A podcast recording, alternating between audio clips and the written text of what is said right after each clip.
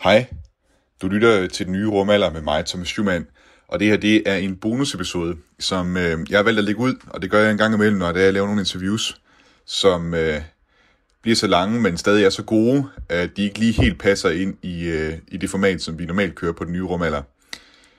Hvis du ikke øh, har opdaget det, så var der jo den her test af Starships, øh, eller undskyld, SpaceX's Starship Serial number 8, altså en kæmpe stor begivenhed i, øh, i rumfartmiljøet, vil jeg i hvert fald sige. Og øh, jeg lavede en udsendelse den 21. december, øh, hvor vi blandt andet hørte fra fotograf Jack Beyer, som øh, altså arbejder blandt andet for internetmediet NASA Spaceflight, hvor han tager ud og fotograferer diverse øh, affyringer og, og ting og sager, der sker i rumfartmiljøet over i USA. Og jeg talte altså med ham i en time øh, om både hans oplevelse der i Texas, da, da SpaceX de altså testede deres Mars-rumskib øh, øh Starship, den her prototype Serial number 8, og øh, også lidt mere generelt om, hvem øh, Jack Beyer er øh, for en type, og hvordan han er kommet i gang med at lave det her arbejde, som han laver. Og jeg synes simpelthen, at det, øh, selv at det var så spændende, at jeg tænkte, at I skulle også derude have mulighed for at høre hele hans fortælling. Så her har jeg altså en, øh, hvad skal man sige, en ekstra, noget ekstra indhold, en, øh, en ekstra team med Jack Beyer, hvor han altså fortæller både om sin oplevelse i Boca Chica den 9. december, og hvordan han altså kom ind i det her arbejde med at fotografere øh, rumraketter over i USA. Yeah, thank you very much uh, for talking to me. Uh, and uh, once again, I have to, uh, you know, congratulate you and and also the NSF team, you know, on, on the epic work you're doing. I was uh, watching both uh, Tuesday and Wednesday the live streams, uh, following your guys' work. It's uh, it's quite amazing that uh, show you have going. Thank you so much. It's it's uh, kind of crazy how um, everything's sort of just come together. I mean, this time last year, we were not doing this as we are now, and it's sort of materialized, and it's it's been really great. Yeah, yeah. Uh, it's it's also the wonderful that uh, uh, work uh, cooperation you have with um, uh, Mary uh, down at Boca Chica. Um, she's she's doing a, a, wonderful job as well. Yeah, she's an absolute legend, and yeah. I don't think we would be doing you know necessarily what we're what we're doing now without you know her. It's yeah, it's been really great, and it's a team effort on everybody's part because we all, you know, she she comes in with the with the amazing footage every day, and then some of us come in with the editing or then other people come in with ideas for the merch or other people come in you know mm. making the merch or making the graphics for the thumbnails or you know everyone has a everyone has a part to play and it's it's just been cool to see everybody sort of uh you know get get their own ability to mm. you know use the skills that they have all for this one thing because i think you know i think we all um we all have day jobs, right? Mm. For the mm. most part, we all have jobs that are, are quote unquote real jobs. And it's been nice because we all have skills. We all have um, various skills that we, you know, can bring to the table. But often those skills are for, you know, some large company that makes something that we don't care about particularly much or whatever. So everybody has been able to throw their passion into mm. into NASA space flight. So that's really it's really cool. It's really really cool. Yeah, and maybe we should start the interview uh, there uh, and and let you uh, you introduce yourself, what it is that you do normally as your day job, and uh, how you got into the business of uh, of uh, watching, you know, water tanks fly in Texas. Yeah. Okay. So I, I can go for the very very beginning, where I grew up in Florida. Um, in, and I would see rocket launches. I had the very extreme luck, you know, fortune and luck to be able to see the space shuttle from up close. I think six miles away from the causeway. We had to like write our senator and request a pass because we were just the members of the public, you know. And I was very young, maybe like second grade or third grade, which I'm not sure what that would be in uh, in your schooling system, but yeah, but just a very young child, and that definitely made an impression on me. And my whole life, I, I've had a sort of a fascination with both um, rockets and planes. I, I, don't know. I don't know what or why, but I've just always loved planes and I've always loved rockets. So I would go to air shows as a kid. I actually got to meet the Thunderbirds. It's like a, an American um, F-16 demonstration, like Air Force demonstration team. Um, and it's been, you know, it's been uh, an interesting road from from being a kid in Florida because I, at a certain point, you you, you know, when you're growing up, you realize, oh, I probably won't ever be an astronaut, right? Or I probably won't ever be a fighter pilot um, and you sort of just move on and find you know find something to to do that you you know some kind of job or career path that uh, that you think is actually plausible. Um, well, I I wanted to make cartoons. In addition to growing up with planes and rockets a lot, I also just grew up watching various cartoons. You know, The Simpsons, um, South Park, uh, various other um, cartoons. So for whatever reason, I decided to go to film school and wanted to make make things that people either enjoyed or made them laugh because I I thought that you know laughter is very important and and it's it's very important that people get a little bright moment of their day because a lot of the times everyone has their challenges in life and to have have something that's part of your day whether it's a, a cartoon show or a space flight um, event or something to look forward to is is really important in this in this world. So initially i went to film school i wanted to be a writer. I don't draw but i wanted to make cartoons. So after film school i worked various jobs and i moved to los angeles uh, where i continued my career just getting work in the film industry and tv industry doing anything i could to make money because the thing about wanting to make a cartoon when you don't draw is that you need to pay somebody to draw. So i needed to make enough money to hire somebody to draw the cartoons that i was writing. Um, well, to compress it a little bit, it, for the last, let's see, I moved here in 2012. So for the last eight years, I have been working in the TV and film industry, various jobs. Either I started out as a production assistant, which is basically just go get me coffee, go get snacks, mm. clean this up, you know, very basic sort of things. Um, and I worked in reality television. I worked on Storage Wars. I worked on uh, Ice Road Truckers and Axemen. It's all various like workplace workplace oriented reality TV shows where it's like, look how hard these people are working. uh, and then I, you know, I worked other jobs. Um, I eventually got a job at Disney uh, in a in a very small corner of Disney, doing um, online videos for like YouTube and stuff like that. It was back before Disney Plus, and actually, the organization that I was part of sort of merged with another um, studio that Disney bought, Maker Studios, and that kind of in a way maybe could be argued morphed into Disney Plus later on. But I was at Disney for just under two years, and then after I left Disney, or rather got fired, but that's another story. um, after I left Disney, I started working at a, a, different company called Super Deluxe, which it was a YouTube channel and a, a very, it was almost like Adult Swim's um, online step brother or something like. It was very, it's a has, very loosely related to Adult Swim in in corporate ownership, but a little bit of a different tone. But I think I heard creating weird yeah. con. Okay, cool. Yeah. And then so, if you remember, um, AT and T bought Warner, and and that resulted in AT and T basically looking at all of Warner's properties and saying, "What the heck is this weird separate company you guys have called Super Deluxe, and what do they make?" And so Super Deluxe got shut down. And around that time, I think that was that must have been I think late 2018 when Super Deluxe got shut down, I had already been shooting rockets and and and shooting, you know, taking taking photos of, of various things in the California area. Because when I moved out here in 2012, I very quickly learned, hey, they're not the only place that we launch rockets in the United States is not Florida. We also launch rockets from California, from a little place called Vandenberg Air Force Base. So for the you know for years and years i had been shooting rockets as a just as a hobby and just as something i did while I, you know, pursued other jobs out here.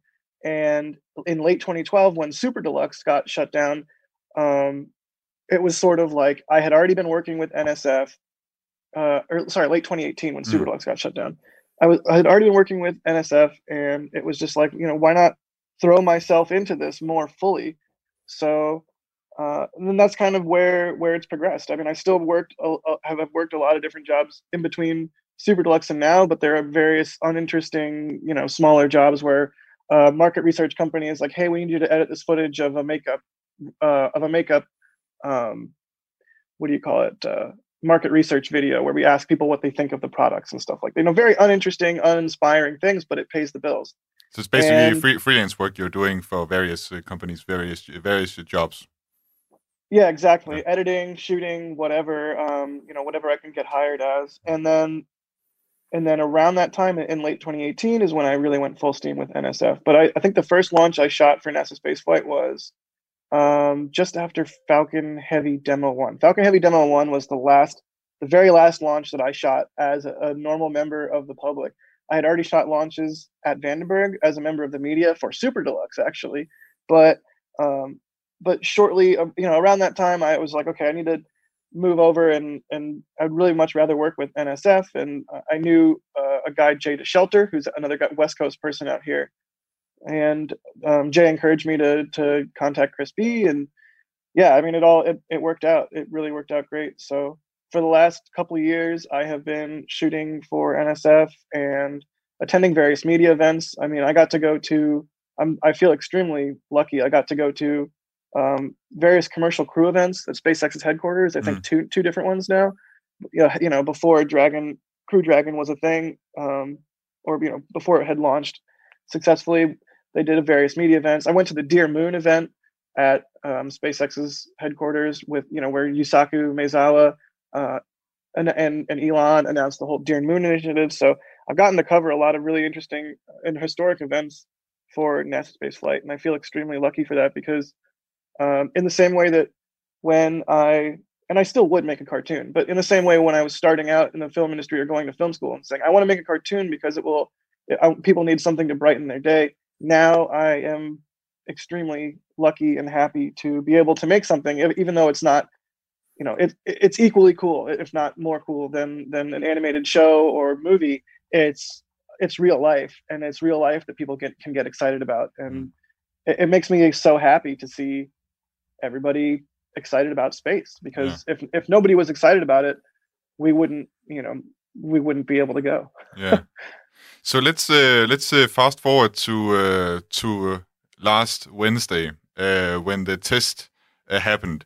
Um, and you you were there to photograph and and film the the event from a bit afar. Could you perhaps for my listeners describe exactly where it was you were set up and, and, describe your surroundings as as you were waiting for the test to happen.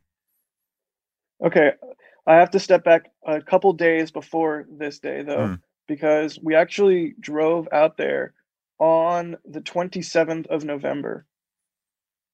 So the 27th of November to December 9th. That is one week, a week and a half. We were there, and the test had kept getting pushed and delayed, or you know, for various reasons it didn't go. Um, but finally, after the after the abort on the eighth, now now it's the 9th, and we're there. We're at the same place. where it is at Isla Blanca Park, which is a small uh, um, park and campground that is at the very tip of South Padre Island. And if you think of if you think of the coastline of this area of Texas, it's it's similar i think in, in a lot of places um, there's basically the actual coast of the mainland and then a small body of water and then there's like a barrier island kind of thing that is is more um, just more land where they put a bunch of like high rise condos and that there's like that's where the beach is that everybody goes. It's kind of separated from the mainland by a small body of water.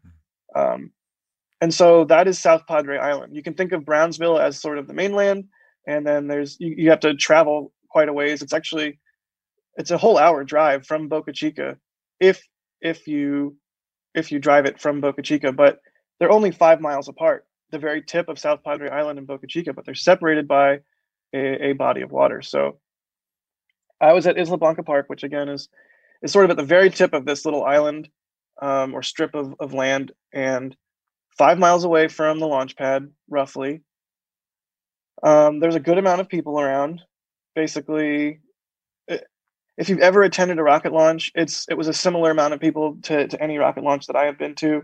Um, luckily, though, the park is is fairly spread out. It's, it's a nice big amount of area, so people were able to be sort of distanced from each other. It wasn't it was crowded, but it wasn't you know shoulder to shoulder or anything like that. So yeah, um, the day was uh, an intense one because it felt like there was constantly, you know, much like the the the week and a half before this, where there was slips and delays. It sort of felt the same way throughout the day, where it still it still seemed like it might launch, but it, if it was going to launch, it was going to launch near the very end of the window, which was 5 p.m. and there we were kept waiting on the WB57, which is a, a, a high altitude tracking aircraft, to take off because if you remember on the 8th that was sort of one of the milestones in the in the launch process that we could watch because if that if that plane took off and got to Boca Chica at a certain time, uh, it would be in order to have its cameras pointed at the rocket. So you could sort of could infer um, that, that that was a likely launch time. However, on the 9th, for I think I don't remember if I saw a reason or what. I think it was a maintenance issue, but the WB 57s were grounded, so they weren't in the air. Yeah, there some some some technical reason. That's what I figured as well. Yeah. Yeah, um, which is unfortunate because they're really cool and really beautiful aircraft. But at least we saw them on the eighth. Okay. But yeah, the nearing the end of the launch window, I think it was around 440, something like that, 445, somewhere in there. Um, I need to go back and look at my. It's it's still all a blur to me. We got back um, yesterday at 5 a.m. and I've sort of just been sleeping. Yeah, I could imagine. um, yeah. But yeah, later in the window, it went. It finally, you know, SpaceX's webcast went live. Yeah. Or maybe they already had been live from a previous abort earlier in the day, but I think yes, they, they, they, finally... they, they, were live. Uh, they, they had gotten live uh, you, actually an hour or something before it actually went. But before we get to that point, can, uh, you described that uh, there was a you know fair amount of people uh, there at the beach. How, how, was the how was the weather uh, at at at the beach? It was good. The, so in the time that we were there, we saw it rain multiple times. Not the day, but you know the week and a half that we were there waiting. It rained multiple times. It was extremely cold, which for me, extremely cold is like, oh wow, forty degrees Fahrenheit or 50 degrees Fahrenheit with a with a strong wind is, is to me very cold, but to others might not be. Uh, I am. I, grew up in Florida and I live in California. I'm used yeah. to warm weather. um, For people like me sorry, here in Scandinavia, it's, it might not be that uh, that cold. Yeah, I, I can imagine having friends that in just shorts and short sleeves, like, what? It's not cold. Because yeah. um, you know sometimes people, I have we all have people that are you know are less affected by the cold than that. But thankfully, on the on the 9th, on the day that it flew, it was very nice weather. It was warm, it was sunny. There was a light breeze, so it wasn't too hot. Um, there was not many clouds in the sky, so the rocket wasn't going to get obscured by anything. And yeah, I mean, it was it was a great day. And when you were looking uh, towards Boca Chica at the rocket, how how large did it appear uh, from your point of view? To your eyes, it yeah. would appear um, maybe if you let's see, what can I Uh, maybe if you held your, oh no, I'm trying to think of of something to to relate it to, like if you hold a pencil up at arm's length and you only hold, you know, you only have the the very couple inches of the pencil showing out of out of your fist. It was something like that.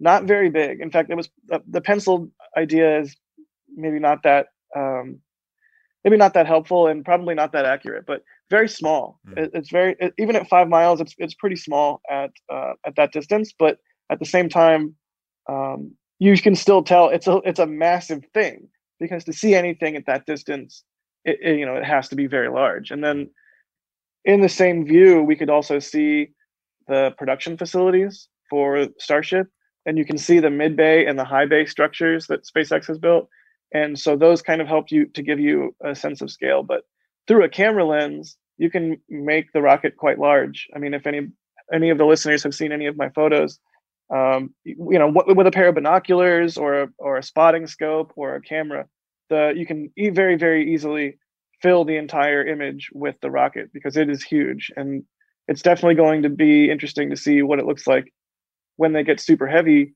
going and yeah. how how much even bigger that is going to be from even far distances. It's going to be amazing. So, um, describe to me the the, the SpaceX um, webcast had gone up, and and we'd been through that first hold due to a range violation, but then we proceeded. I think it was an hour that passed. Um, those, let's say, ten minutes before launch. Can you describe uh, the sort of uh, mood or, or or your feelings uh, during those uh, 10 minutes just prior to launch? I mean, really, in a lot of ways, it's panic. it's like quiet, quiet panic where I'm trying to go through a mental checklist that I have from experience. You know, make sure the camera is set a certain way because uh, the cameras now, if I hold the shutter button down, it'll just take pictures blah, blah, blah, really, really fast. And maybe throughout the day before launch, I don't want it to be in that mode because I don't want to take, you know, a hundred gigabytes of photos of a boat going by. I don't need the I don't need the camera to be set up that way. Um, but at launch, I have to make sure everything is set perfectly. The tripod is set perfectly. All of the cellular modems and everything for the live stream is good. So the the last ten minutes or so, I'm just going through all of the all of the different things on on my mental checklist and trying to make sure that I don't forget anything. You know, make sure you hit record on the video camera. Make sure you have enough memory card space so that in the middle of this thing you don't have to change a memory card out. Um, make sure both cameras have enough battery. Make sure you know I've had enough water um, because it's it's easy to forget at, at times like this that like to be a human and that you need food and that you need to drink and that it's you also need very important. and yeah. yes it's and you or even just breathe i mean i sometimes i will just catch myself oh i'm holding my breath please breathe. So it's it's an extremely extremely um, nervous and panicked time not in a i mean in an organized way. It's like i know what is at stake. So i am extremely um, adrenaline filled and apprehensive to do my job well and do it right. So that is i mean because i I've, I've been through this process for many launches at this point. Not launches quite like this ever but certainly many rocket launches and it's a, it's always a similar sort of roller coaster of if if you successfully document what happens and and are able to share that with people it is so fun. And it's an extreme extremely rewarding thing to do. Uh, however if you fail for whatever reason if you know it, which is possible it's it's completely possible and happens um it, it is extremely extremely disappointing. Mm. i mean i've i've been driving away from vandenberg air force base just crying my eyes out before because an image that i really really wanted to capture on a remote camera just didn't work out for whatever reason. Um so so yeah it's extremely nerve you know it's extremely nerve wracking because i know if it, if this goes well it's going to be so much fun. And if it goes bad i'm going to really be really really really disappointed at myself Did, you get the sense that uh, the people around you at the beach also were sort of tensing up? yes it was definitely that's the other thing in those 10 minutes that I, at least for me and i'm sure many others is sort of a feeling of i can't believe we're actually going for it. I can't believe they're actually going to do it. Um, it was the same thing for falcon heavy demo one sort of in similar timing too very near the end of the window. I think falcon heavy demo one had um, had like five minutes left in the window. And and when we get down into those last few moments when you realize okay this is real this is actually going to happen it definitely everybody starts you know starts to tense up and and realize it's about the thing that you've been waiting so long for and so much for is finally going to happen. I, I can say definitely uh, all the way across the Atlantic Ocean and in my apartment, watching it uh, on a live stream and not having anything, you know, not having a job to do there, just uh, watching and enjoying. I was also tensing up, I must say, in those uh, last uh, 10 minutes. Um, yeah i can imagine I, i've i've seen a couple different people's like reaction videos and they're they're really great i really like watching the reaction videos of people that are watching the streams and you know they film themselves i mean even just tim dodd the everyday astronaut his his reaction on his stream i think is is sort of what everybody's reaction was is everyone gets really really like oh gosh it's really going to happen and then it happens and everyone's like is this really happening what's going on yeah, let's let, let's get to that moment. So, you know, the, the the the clock counts down 10 seconds and then it launches. Can you can you describe the the feelings, the thoughts you had at the moment when you saw with your own eyes uh, this uh, this happening? Yeah, um, I think there was a certain amount of relief. Just uh, thank goodness it's it's going to launch, and then immediately there was, um, I guess, disbelief or astonishment that it was going so slow. I think I think uh, you know I don't know if your listeners know there's there's a, a guy named Declan who does a website called Fight Flight Club. Yeah. Flight Club, and it sort of does uh, simulations of rocket launches and trajectories, and a lot of times they're they're highly accurate. But with Starship, it- you know everything was so speculative that his simulation for that was was was based on some guesswork, but it was still very good.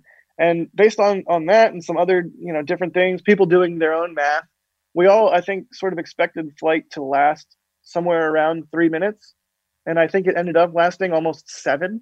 Mm. So as it as we hit T zero and it and it launched and it lifted off, I mean, as it ascended, it was extremely slow. I mean, normally with a there's some rockets where they take off and they're off the pad and they're gone, and it's it's you know it's a experience as a viewer that lasts maybe seven to twenty seconds tops, um, and twenty seconds in and the rocket is like barely off the launch pad, you know, a couple hundred feet in the air and just crawling upwards, and I mean, in hearing some of the audio from from different people's like you know cell phone videos and stuff people in the crowd just lost it. I mean it was it was insane to see something so big and so powerful moving so slowly something you would not expect. And and what were you doing in that moment? What were you uh, sort of describe if you were looking at yourself from the outside? What were you doing in those moments as it as it lifted off the pad very slowly? oh just looking through the camera viewfinder and mashing the shutter button hmm. So you were busy, very busy. Yeah. yeah just hitting just because one of the things the way that the, the digital camera works is it will take a lot of photos very quickly but after a certain point it, you know it's called a buffer. Your buffer will fill and you, you have to wait a moment to take more photos. Um, so you kind of have to manage how you pho- how you shoot uh, so you don't fill your buffer and then and then maybe you can't take a photo when something very interesting is happening. So um, i'm sitting there just trying to hit the shutter button at the right times and not hit it at the at the right times and you know time how I'm taking photos uh, and sort of reacting to to what the rocket is doing. So uh, take us uh, through your, you know, what what else did you notice? Uh, you noticed first that the, it launched very very slowly. What else did you Yep. uh, notice? Uh, what were the things you noticed uh, while it uh, lifted up to uh, 12 and a half uh, kilometers? Uh, first, I noticed it rotated, I think, 90 degrees clockwise. Um, so when it launched, it's the the flaps were were side on to me. So you know, I couldn't. You can't really tell. You tell there's flaps there, but you don't see the top down or or bottom up up view. It was more of a side on. But it launched and it rotated 90 degrees. So now we can see the the flaps, and and we're we're looking at the rocket top down, dorsal side and it continued to ascend and w- suddenly one of the engines turned off which now we know was a planned thing you know part of of what how spacex planned to to manage the ascent profile. But of course there was a few moments there once that happened where people in the crowd were like oh no or or what have you.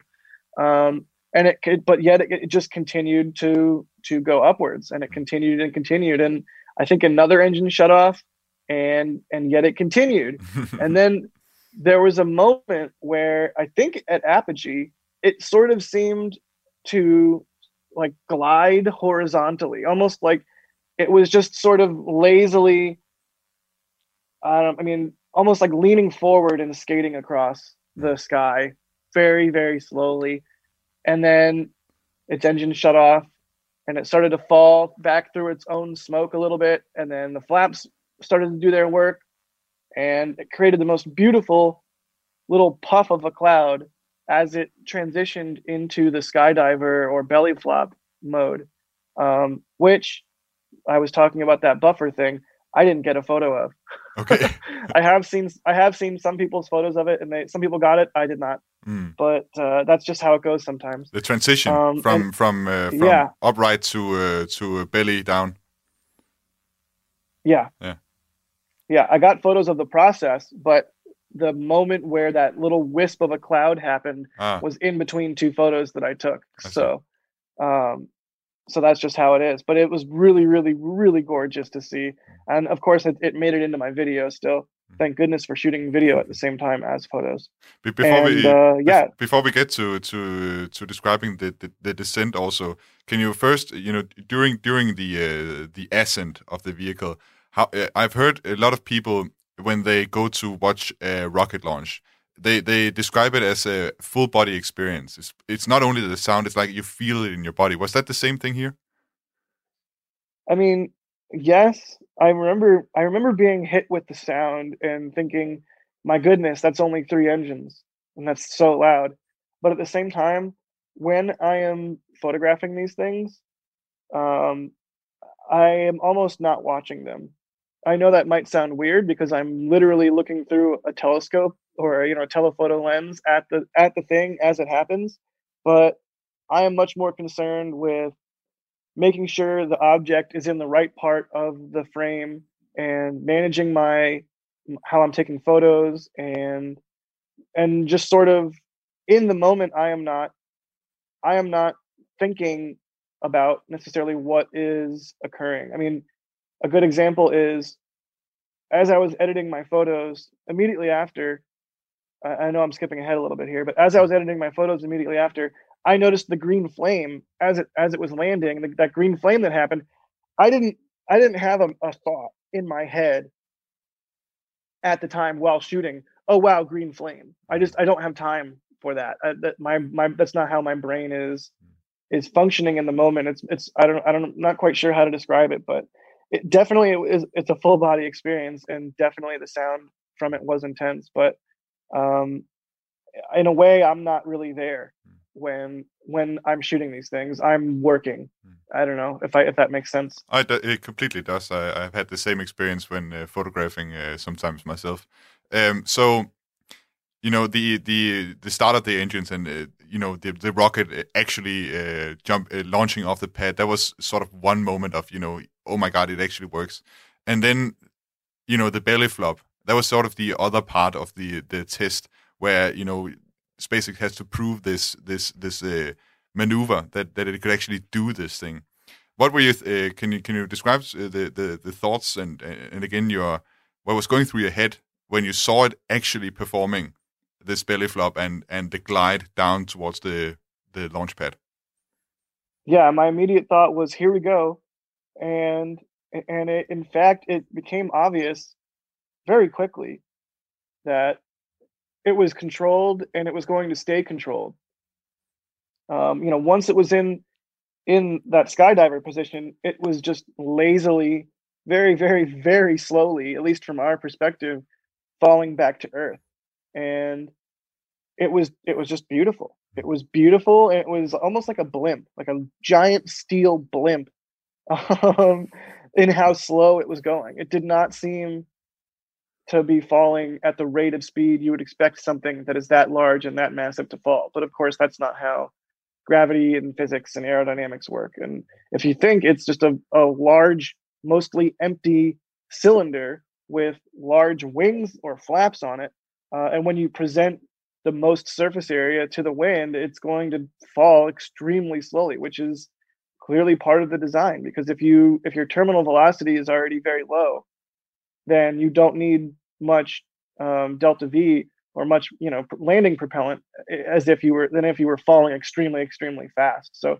so if it switched into belly flop mode, it, it seemed to be very controlled and and it just was amazing to watch it very slowly fall fall back down and then know okay next up engine relight let's see if they can do that because the engine relight and flip i think i think if you had asked me before launch how far will it get? I think we all sort of thought engine relight won't happen or engine relight will happen and something will go wrong and it'll crash. But that flip maneuver was the biggest unknown right? The transitioning into the belly flap was a, was definitely a big deal, but transitioning from the belly flap back to vertical and then the soft landing was like, you know, that is the main event of the day. Can you did you notice uh, again the, the reaction of the crowd while it was uh, falling down towards the the landing pad? Yeah, I mean, just people gasping, people screaming like, "I can't believe this is happening," or like here we go and stuff like that. I mean, I need to go back and watch because I also shot a video on my cell phone, um, just just to you know just to have, mm. and I need to uh, I need to go back and watch that and sort of see what the crowd's reaction was because I don't I don't quite remember off the top of my head more than just people being astonished and and and screaming and cheering and being extremely excited. So now we get to the big boom that uh, it seems that all the media outlets have been very interested in, uh, particularly interested in. Uh, that's sort of the first thing you see when you when you read uh, news that uh, news outlets that have been covering this this event. It's the big explosion, of course. Um, can you can you again you know just dis describe uh, what what went through your head as you saw that last part of the test? Yeah, so the engine's relit, and it very smoothly and and calmly i mean flipped itself into a vertical position. And at that point i think we all sort of thought oh my gosh they are going to land it. They're, i mean they did it. That flip once you're vertical spacex has no problem clearly landing these vehicles vertically. Look at five and look at six and starhopper no problem right? So so once it once it transitioned into the vertical it was just like okay here we go. And then of course the the green flame the green flame happened and an engine cut out and it it was going too fast. And it just seemed to have a hard landing. I mean i could imagine i can imagine you tweak a couple different little variables and the landing wa- would have been a little a little bit less hard to the point where maybe the vehicle still was crashed and broken, but maybe didn't even explode. I mean, it seemed like even though it exploded, one, there was almost nothing left in it anymore, right? Because it had already used all of its most of its fuel for launching and then for landing. So the explosion really wasn't that big. I mean, it was big, but con- comparing to like the serial number four detonation or any of the any if you had actually exploded like a full starship on the pad you know much much different situation. And really my my immediate thought once it flipped vertical and and impacted the ground was i bet you the next one sticks the landing because it made it look easy. They really made it look like a like a very i mean i've been i've been for months and years now saying this maneuver this flip maneuver looks crazy. If they're if they want to do point to point flight with humans or if they want to fly humans and land them this this maneuver i mean i wonder if they're going to change it or you know it just it's it looks crazy. And now that i've seen it i've seen it happen with my own two eyes i mean it doesn't look to me much worse than an airplane an airplane an airliner landing. Mm. i mean it it really looks like a a very chilled out maneuver i don't know a better way to say it but it's it's still crazy um, but they made it look almost effortless and of course the engines cut out and it hit the ground too hard and uh, yeah, exploded. But really, I mean, it was a huge success, a huge success, explosion or not. I mean, it was kind of always guaranteed to explode. If they had actually landed it on this time, I think nobody would even believe that it was that it was real. I don't know. The, it, and they came so close. So it, it's really it's unfortunate that that a lot of the major news outlets will just publish, you know, SpaceX explodes rocket, and then of course now I'm seeing SpaceX's next rocket collapses on launch pad, and it's like that's not even one. That's not the launch pad. Two, it the rocket didn't collapse. The stand it was on did, and the rocket seems mostly fine.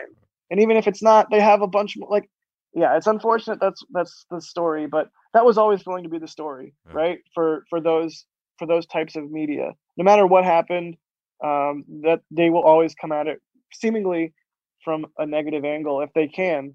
And so that's why you know part of our job at NASA Spaceflight and and myself uh, is to um, you know set expectations and and frame things appropriately so people can be excited about it and informed about it and not just you know have the gloom and doom of oh no another another company wasting money or something like that i mean yeah.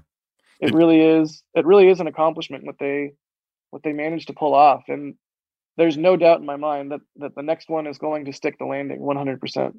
Did you see? And if not that, the one after it. Yeah. Did did, did you see uh, the hill? I think it was uh, a media outlet I saw on Twitter. They they they, they had the headline of uh, SpaceX rocket explodes, and then the picture was of uh, Falcon 9. Uh, I think it was the Amos uh, satellite or something. that that explosion. They, they got the picture wrong. Yeah, well. that's just.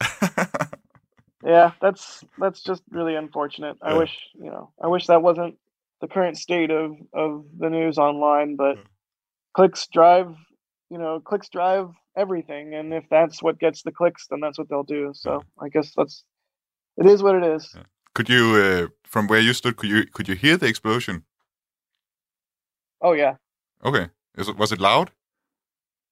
It was like a soft thump, if I'm remembering correctly. I'm like I'm trying hard because I haven't actually again I haven't watched hmm. my cell phone video or um and I'm in the moment I'm not really you know I'm working so I I don't really uh, you know, I could be misremembering, but I do feel like I remember hearing the explosion, and I feel like I remember it being sort of a, a soft thump, kind of just like a like a more of like a very low bass sound. Um, but I, you know, I could be misremembering. How about uh, again? I'm I'm going for sort of the scenic description here. So so the uh, the crowd again. Um, what what what was the reaction as the explosion happened, and then then afterwards? What was sort of the mood uh, after the, after the test? I mean, it's like a big party, right? Everybody is just so happy. Everybody's cheering. Everybody knows how, like, what they just saw and how, and what that means, and how far SpaceX got, and how close they got to landing. Um, and everyone was just super excited and super happy to to have seen something so crazy. And and I think also a big component was just disbelief. I mean, for me, for these types of things for the next couple days i'm like a broken record right? Just like i can't believe we saw that. I can't believe that actually happened. I can't believe they flipped it. I can't believe it belly flops so slowly. You know i'm just there's so many so many things where as you as you rewind in your head and think about what just happened it's insane it's insane there's what we saw on December 9th is unlike anything human beings have ever seen. I had this uh, reaction when I when I saw it coming down. Uh, the only thing I could say is, "Oh my God, this is science fiction! Oh my God, this is science fiction!" You know that I'm, i was witnessing. That, that was sort of my my reaction. Um, yeah, my favorite my favorite part of the whole launch, I think, is when it was belly flopping and it was very close to the ground but hadn't relit its engines yet sort of it went through a cloud. But i'm pretty sure that cloud was its own dust from launch. Yeah. And it wasn't it wasn't a dense enough cloud to obscure view. So what that did was it gave you a sense of of relative motion because if it's just a blue sky right you can't really tell how fast something is going. But it hit that cloud and went through it and you could tell how slow it was going and you could also see just a little bit of sunlight reflecting off of the rear end of it and it just looked so beautiful and so unreal yeah. like it looked like a cgi render or something it just did not look real so cool so um I don't know. Did, did did you also go to the uh, to the landing pad afterwards and took pictures? I think I saw you. Did you post post some pictures there? If you did, can you describe that uh, how how the aftermath uh, looked like? Oh man, that was a really very very special experience. Um, so after Starhopper last year, when the when the road opened, me and a couple other people drove out to the landing pad and took some photographs of Starhopper with the Milky Way and the night sky. And so this time, after serial number eight crashed, I knew that I wanted to go to the launch pad as soon as the road opened. So I kept an eye on it. And when there wasn't a new road closure added, I drove out to the landing pad and the, the road closure was still up. And I just parked there and waited for, I think, an hour and a half, two hours for the road to open. And the person at the roadblock was saying, Oh, it's a safety zone. It might open in a day. It might open in a week. It might open in an hour. I, we don't, we just don't know. And so I was sitting there for a while debating in my head you know, do I start driving? Because I had to go to New Mexico next to photograph the Virgin Galactic launch, and it was a 13-hour drive. And and and further, I mean, we needed to get home. We had been gone for two weeks now, and you know, we just needed to get home. And um, so we're sitting there waiting and waiting, and thank goodness the the roadblock was opened. And right around that time, Gene, one of the two from Space Padre Isle, another uh, group, another husband and wife out there that are surf instructors, and they document um, Starship stuff. They live out in South Padre Island. The, Gene showed up, and Gene, my girlfriend Lauren, and myself were the first three non-SpaceX employees to drive out to the launch pad. Wow. And uh, and it was it was like sunset, you know, golden hour. It was very beautiful, beautiful lighting, and I I almost like that more than the launch itself. I mean, uh, of course, they're it's not a competition; they're both equal in my mind. But that experience, being one of you know a small, very small group of people to to be able to go out to this place immediately after it, it crashed was extremely extremely special to me and i'll remember that for the rest of my life. Can- and and you could smell it. Yeah. you could smell the whatever the smell was you could smell it. It smelled very distinct. Um i can't describe it really sort of like a like a almost like a firework or a burn a, some just you know burning basically. Um but not not very intense just sort of it was just sort of there the smell. But the the nose cone and one of the flaps were mostly intact and you could see various parts of the rocket all around and you could tell that they had already cleaned up a whole lot. Like i didn't see any raptor engines for example. They probably had already cleaned those up. But it was absolutely unreal. And then to add you know to add another layer of of craziness to the whole thing. Um, elon and gwynne shotwell and a group of spacex employees all showed up at the launch pad and walked around the wreckage sort of inspecting it. So um, we got some photos of elon and gwynne sort of walking around and looking at the wreckage which which was just insane. I mean um, uh, you know i'm not i'm not the type of person to like worship another person or i think elon's just another another human being like you or i and he's an extremely driven human being and he's an extremely smart human being but you know i don't worship him or anything. I just think it's super cool in from a historical perspective that the ceo and and founder of spacex and you know gwynne shotwell and elon were were walking around the launch pad inspecting it and somehow some way i happened to be there with a camera and be the person to to take a photo of of that. I mean it's that's crazy to me that i'm, I'm a, a very small small small part in the history of of this because five years from now ten years from now 20 years from now when starships are boring and nobody cares because nobody cares when a plane takes off from an airport um i mean in a hopefully in a history book somewhere there's like a photo of elon waving next to the charred remains of serial number eight and it says you know jack Beyer. i'd be like all right cool did it That'd be uh, that'd be amazing, uh, and I think Yeah. it's it's sure to happen. Um, did you find? I, I- I've had this thought, uh, you know, of of the people fortunate uh, fortunate enough as yourself to actually go to the uh, pad, you know, um, uh, right after or shortly after the test. Did you uh, did you go debris hunting, uh, hunting for pieces of uh, stainless steel around the uh, the area, or did you find anything? everybody asks me that it's like the, probably the most common question. Yeah. and you might be disappointed to to know that no i didn't. I didn't? was busy taking i was busy taking photos. Okay, i was busy working. Um i would love a piece of serial number eight. I don't know how legal it is even if you find one to keep it. But uh, you know i didn't i didn't have time to go looking and i didn't want to break any rules. I didn't want to to take advantage of the ability that we had to be out there um you know I'm, i wasn't looking for pieces to like sell to other people to make a bunch of money or the most i would have wanted was a small piece for myself that i could have you know to remember the experience but ultimately I don't need a, a physical item to remember the experience. I have all of the images that I made and I have the memories in my head. But you know, if if I had found a piece, that would have been cool. But no, I wasn't looking. So uh, you've obviously also been busy afterwards, but um, you know, the days it, it's almost a, a, week now since the the the test.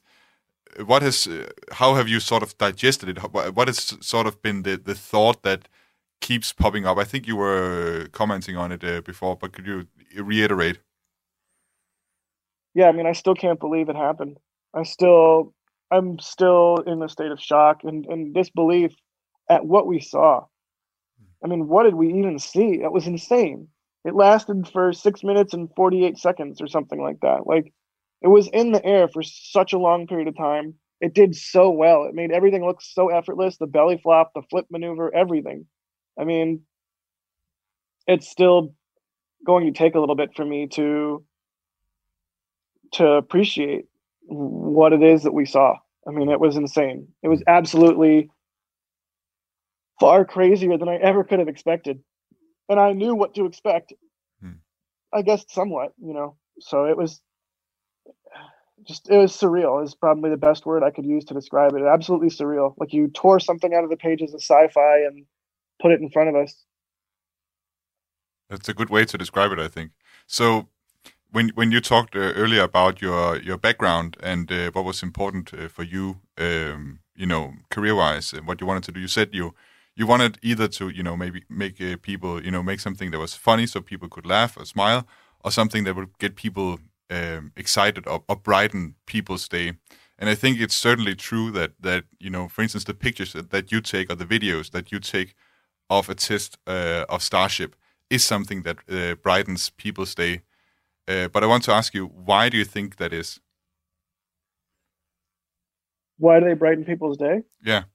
Why do why do so, the pictures of, of, of such a, a, test or the video of, of a test like this? Why why do you how would you um, describe uh, why it is that that those kinds of pictures brighten people's day? I mean, I think part of it is it's just exciting. It's something new and different and exciting. But I think another part of it is definitely um, for so long, it feels like, at least to me, that technologically and societally, we have sort of been in a in a steady state. And even though certain aspects of, of modern life have advanced so far, you know the internet smartphones computers in a lot of ways to me it felt like we were sort of living in a in a super 1970s um, for lack of a better expect- explanation like it just sort of things sort of felt stagnant and there was a bit of sameness. And we all want to live in an exciting future with exciting new things. And I, I joke a lot i say we all want our flying cars. And i don't necessarily mean that literally i just mean we want something to be excited about. And I, I'm not quite sure what it is about Starship that grabs people's attention, but I, I do think it's important that I mean humans by nature are explorers and and to be able to have something that we can look at and say this is next. This is what's next. This is what we're aiming for and this is why we think that's good.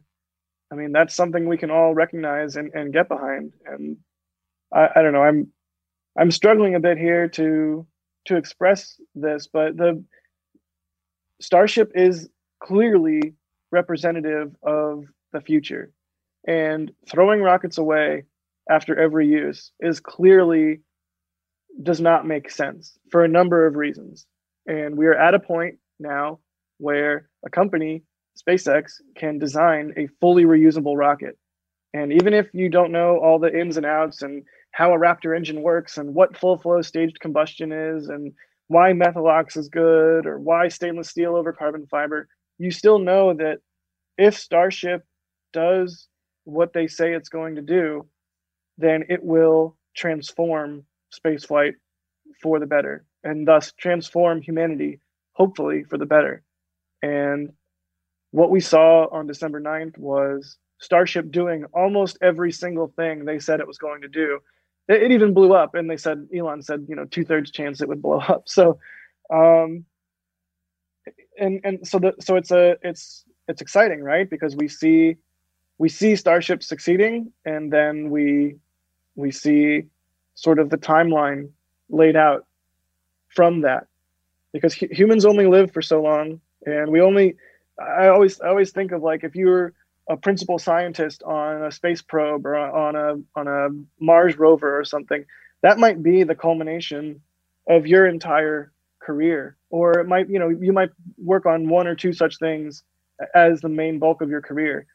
Um, and so human timescales are not long in in the in the historical sense. And when you see something like starship that is a leap ahead it's exciting i think in a lot of ways. And and perhaps part of that is we're excited to be able to see a large amount of progress within our own lifetimes rather than knowing okay two or three lifetimes from now maybe it'll happen it, it's it's like no i want it now I, i'm only going to live for so long i want to see it happen now so I don't know. Maybe maybe uh, I could explain it better than that if I tried harder or had some more coffee or something. But that's uh that's about how I would describe it. Is we, we all want to see the future and we want to we want to get as far along in the video game of life as we can.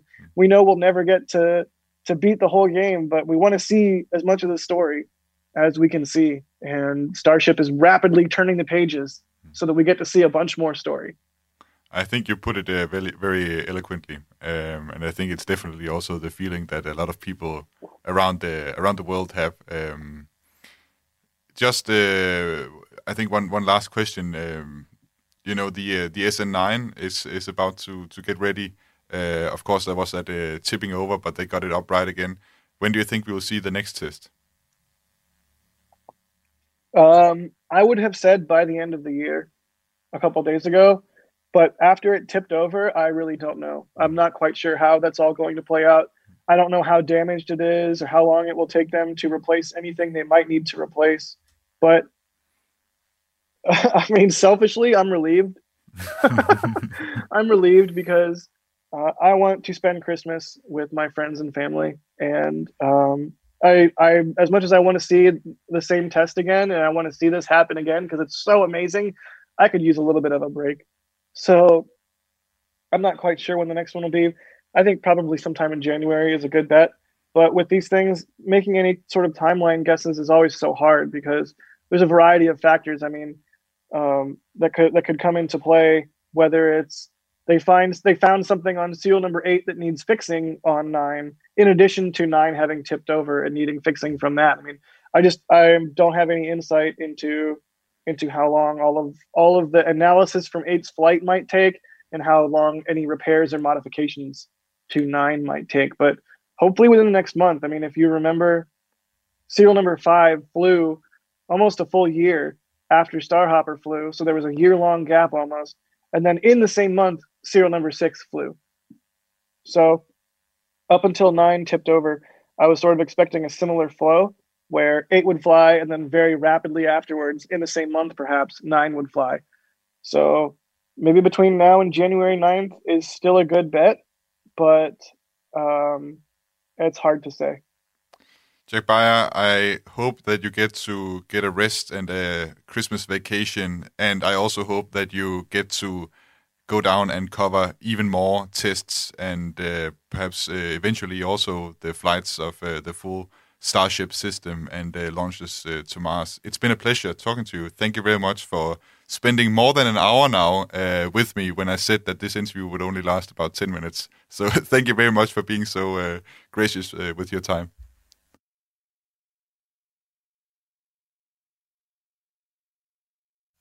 Yeah, lots more cool stuff coming. Hopefully, Stratolaunch flies again soon. Hopefully, I get to shoot a Blue Origin launch. Hopefully, Virgin Galactic gets to fly again soon after their abort. And of course, hopefully, Starship SN9 or whatever the next Starship to fly is gets to do its thing soon. And more Vandenberg launches, more stuff out of Mojave Air and Spaceport like Virgin Orbit. So lots more coming.